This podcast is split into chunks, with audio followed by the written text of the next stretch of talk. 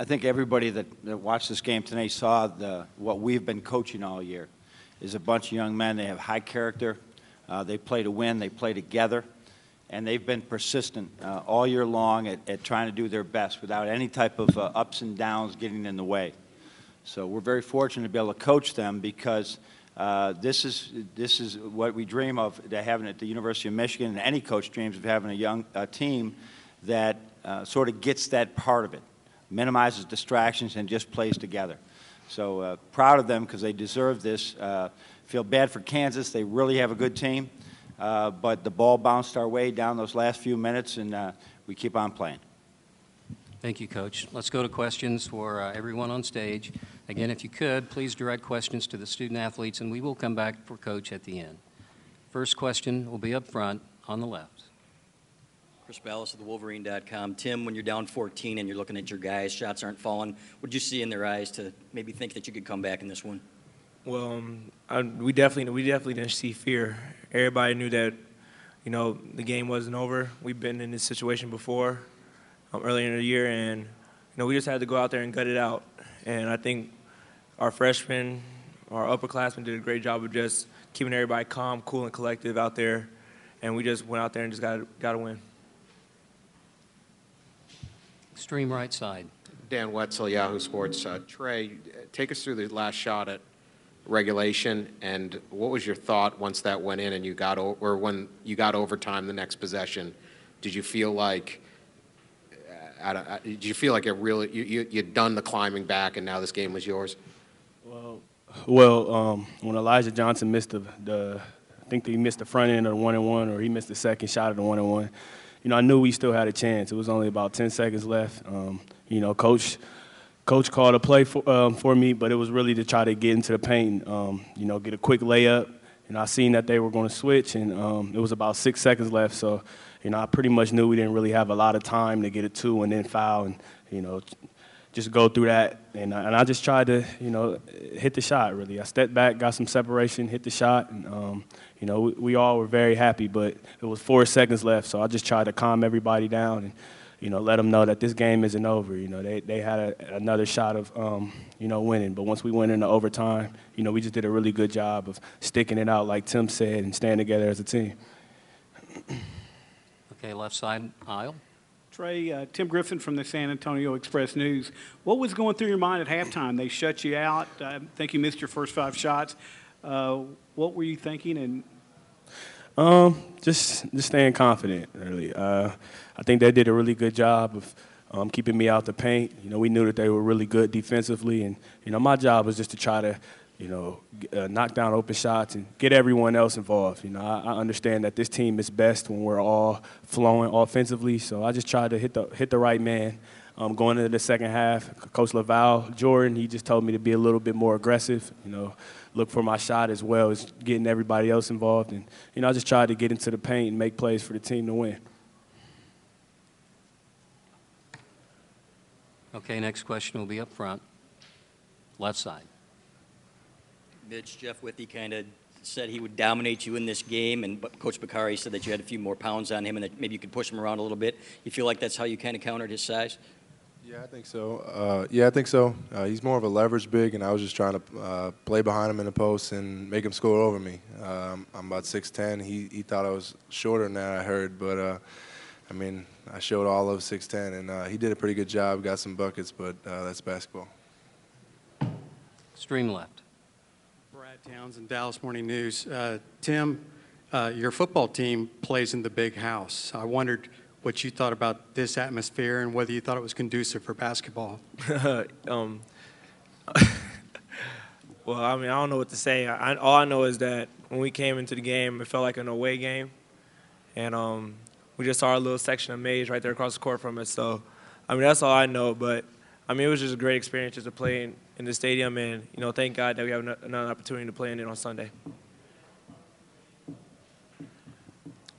Anything else for the student athletes? No, that's it. Okay, we'll come up front. Here on the left. Trey, it seemed to take you a while to, to heat up a little bit. Talk about when the light went on and when you really started feeling it there. Like I said, um, shots weren't falling in the first half, but you know, that wasn't my mentality. My mentality was just try to get hit the open man. You know, coaches told me that Jeff Withey was seven foot and that he was a really good shot blocker. And you know, he kind of surprised me in the first half once I got to the free throw line and shot, and he, he had a piece of it. You know, I think he was deep in the paint and still got a piece of it. So, know, I just tried to find different ways to attack their defense, um, try and find different ways to get into the paint, and you know, like I said, just make plays for this team to um, be successful. Again on the left. Chuck Carlton, Dallas Morning News. For, for Trey, talked about getting separation on that final shot in regulation, but did you know how far out you were? That was a good 28 to 30 feet on that one. And once you did hit that, did that give you, seemed you had a lift throughout the overtime? Well, we, we, we fought we fought so hard to come back. Um, you know, it really didn't matter how far the shot was. You know, it was either all or nothing. Um, you know, the season flashed before before our eyes. Um, you know, those last two or three minutes. So, you know, I, I had a lot of faith in that shot, um, and it went in. You know, once it went in, like I said, it was four seconds left still, and we still needed another defensive stop. And you know, like Tim said, you know, God is really good. He did, you know, he he's gotten us to this point, and um, you know, we still have a lot of work to do, um, but we're one step closer. Okay, any other questions? Okay, on the right, toward the back. Uh, John Machota, Dallas Morning News. Mitch, uh, early in the season, uh, you were obviously getting playing time, but not anywhere near what you're getting right now. Um, early in the year, did you think that you were going to be able to make this much of an impact in your freshman year? Well, um, coach has uh, done a tremendous job of uh, just allowing me for this opportunity to just get this many minutes to be in a starting lineup, and I'm, I'm honored to be to have it. But uh, it comes along with practice. He says if, if you're going to play hard in practice, then you're going to earn these minutes, and uh, I play hard in practice, and so he allows me to get the minutes in the game, and I just go out and have the same mentality, play hard and with a lot of intensity, a lot of energy, and uh, Trey finds me, Tim finds me for easy drop-offs, and uh, our team feeds off the energy. So happy. Closing questions for our student athletes here on the left. Mitch, Tim Griffin again from San Antonio. Uh, in the early going, I think they had their first 22 points they scored in the paint, and it just seemed like a layup drill almost in those early moments. What did you guys do defensively to kind of transform things? Uh, for me, actually, uh, I was helping off uh, Withey a little bit and uh, going for blocks that I couldn't get. In the second half, I just talked to the coaches and, and made an adjustment just to uh, stick with my man and try to make the guards finish. And uh, I think we did that well, and they weren't finishing as well in the second half. And overall, I think uh, we just tightened up the defense. Only one guy was hitting threes, uh, McLemore, and Johnson had a few in the second half, but we just wanted to be in the gaps and uh, try to gap off when they were driving to the rack. Okay, is that it?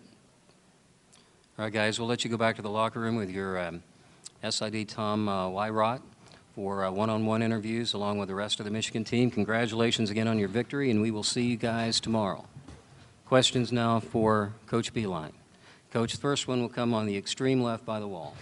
John, uh, Josh called Trey's shot kind of an iconic uh, shot. I mean, he's missed a lot of those step backs, and every time you said he's the guy we want shooting it, that was a good shot. Just he finally made one. I mean, just talk about that Well, situation. You know, most of the misses that he's had, whether it was at Arkansas, whether it was uh, against uh, Ohio State this year, the ball's been in. It just it, in and out, and uh, he works at them, and he's been a, he's been great at shot clock time so many times for us. But to win a game uh, just hasn't happened. But it's so close. It's not like he's ever thrown up an air ball at that time. So uh, we'd run out of timeouts. Uh, it, with uh, he needed he he needed to mi- miss both, or I, I don't know if he missed both or whatever. But we were saying there's time for two, but if you can get a three, you know, if open three, we're going to take it. Well, uh, he was open, but it, was because he was about 28 feet from the basket. He was open. But that's that's what we're coaching, and we love coaching him because he's he he's got courage. Uh, he wants to take shots like that, and that's why we've let him take them in the past.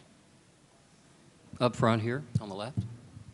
Coach down 40 to 34 at the half. You guys aren't defending very well, but you're only down by six points. Even and you're getting a lot of good looks. Did you think that with those looks Yeah. you'd have a, make, a chance to make a run at them? Yeah, the uh, six points was was actually comforting to us based on what we had done defensively.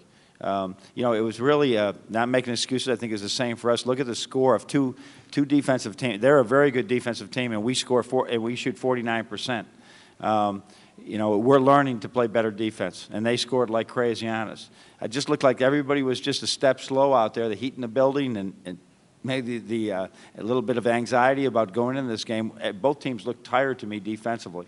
So uh, it was it was tough stopping them. We couldn't stop them. Some of them we could make changes on, and it just met, met of being solid.